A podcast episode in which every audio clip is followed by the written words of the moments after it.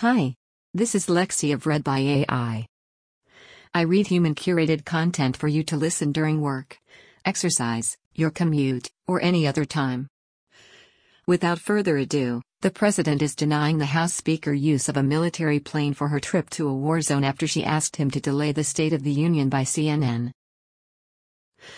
The move, apparently in response to Pelosi's letter a day earlier suggesting the president reschedule his State of the Union address, made for high drama but little substance in the ongoing standoff over border security.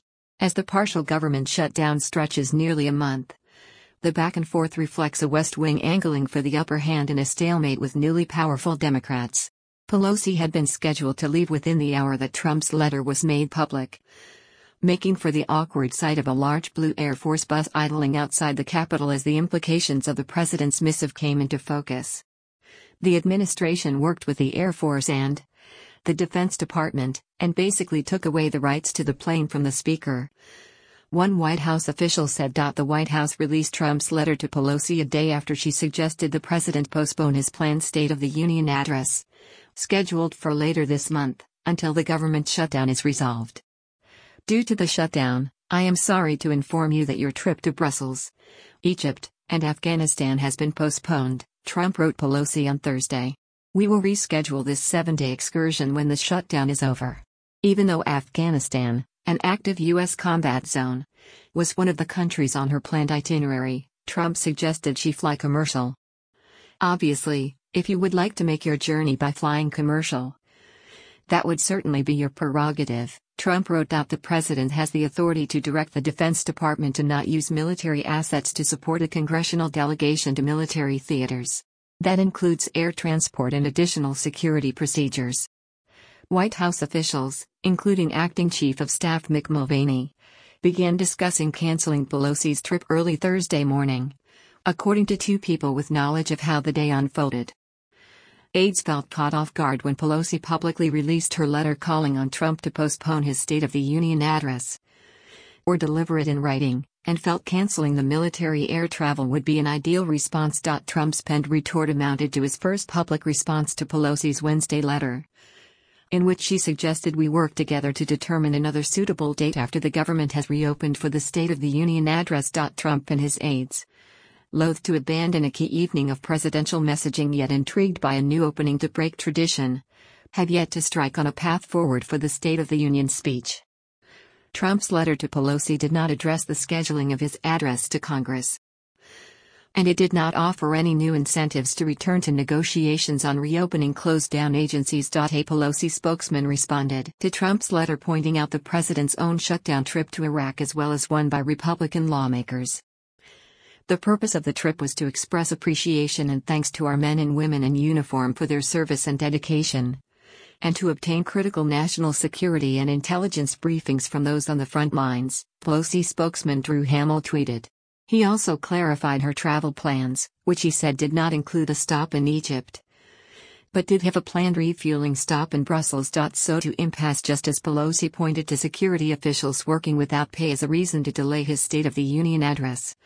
Trump said he was postponing Pelosi's trip in light of the 800,000 great American workers not receiving pay. Trump also used the letter to jab at some of the time Pelosi has spent outside of Washington during the shutdown, saying that it would be better if you were in Washington negotiating with me and joining the strong border security movement to end the shutdown. Trump has expressed confusion at why his attempts to pressure Democrats for border wall funding have yielded no progress. Meanwhile, some of his advisers worry the mounting consequences for unpaid federal workers could further erode support for Trump's cause. The State of the Union address, initially scheduled for January 29, was viewed as a potential turning point. One White House official said the administration had begun putting together a list of potential invited guests in the First Lady's box, including some angel families of people killed by undocumented immigrants. Those plans were thrown into flux on Wednesday when Pelosi wrote Trump citing concerns over security during the shutdown, which has forced Secret Service employees to work without pay upon receiving the letter. White House aides were unsure of how to proceed, people familiar with the matter said.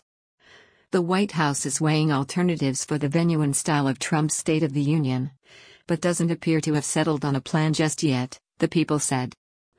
GOP Representative Mark Meadows, a close ally of the president's who is in frequent touch with the White House, said Thursday he believed Trump will deliver the speech outside the House chamber. I think he'll give the State of the Union somewhere else, and Nancy's politics will come back to bite her. He said. Trump himself viewed Pelosi's the letter as a political stunt, according to a person who discussed it with him. He did not raise it during a lunch meeting with lawmakers on Wednesday, and did not appear overly incensed by the move. Some inside the West Wing have viewed Pelosi's letter as an opportunity to finally break the traditional State of the Union mold, something previous White Houses have mauled but ultimately decided against. Others, however, are not in favor of a non traditional State of the Union. And most believe they need more clarity from Pelosi before proceeding. One Trump advisor told CNN's Jim Acosta part of the betting around the deliberations is that Pelosi will fold and allow Trump to deliver his speech in the House of Representatives. The advisor described the battle between Trump and Pelosi as King Kong versus Godzilla. Some advisors have pushed Trump to deliver the annual address from the Oval Office in order to continue projecting the message that he is sitting in the White House, waiting for Democrats to make a deal. That's an argument the president has repeatedly pressed over the past weeks to little avail. However, a primetime address delivered from the Oval Office earlier this month fell flat. A memory that could deter the president from selecting the audience less venue for an annual tradition he actually likes to observe. Trump told people last week he disliked the address to the nation he delivered from the Oval Office, which he believed looked and sounded flat and lifeless. He told a group of TV anchors ahead of the speech he was unconvinced that it would change any minds. But allowed some of his advisers to talk him into it. Before the speech, he spent a long while. More than is typical for a president, according to a person familiar with the setup. With aides adjusting the camera framing and lighting so that it met his specifications. Watching clips afterward, Trump was even more convinced it was a useless exercise. One person who was with him says he grimaced when he saw a clip on television believing it looked stilted and robotic. He said he doubted it was worth the trouble. And polls seemed to prove him right. A Quinnipiac University survey this week showed only 2% of respondents' minds were changed about the border wall by the speech. Nobody wins in a shutdown. Nobody does. A lot of Americans are hurt because of it. Said Marc Short, Trump's former White House Legislative Affairs Director and a CNN political commentator. I do think that Democrats also risk the reality of when this is over. Will Americans look at this and say there is one side pushing border security and one side wasn't? Thank you for listening to The President is denying the House Speaker use of a military plane for her trip to a war zone after she asked him to delay the State of the Union by CNN. Please subscribe if you would like.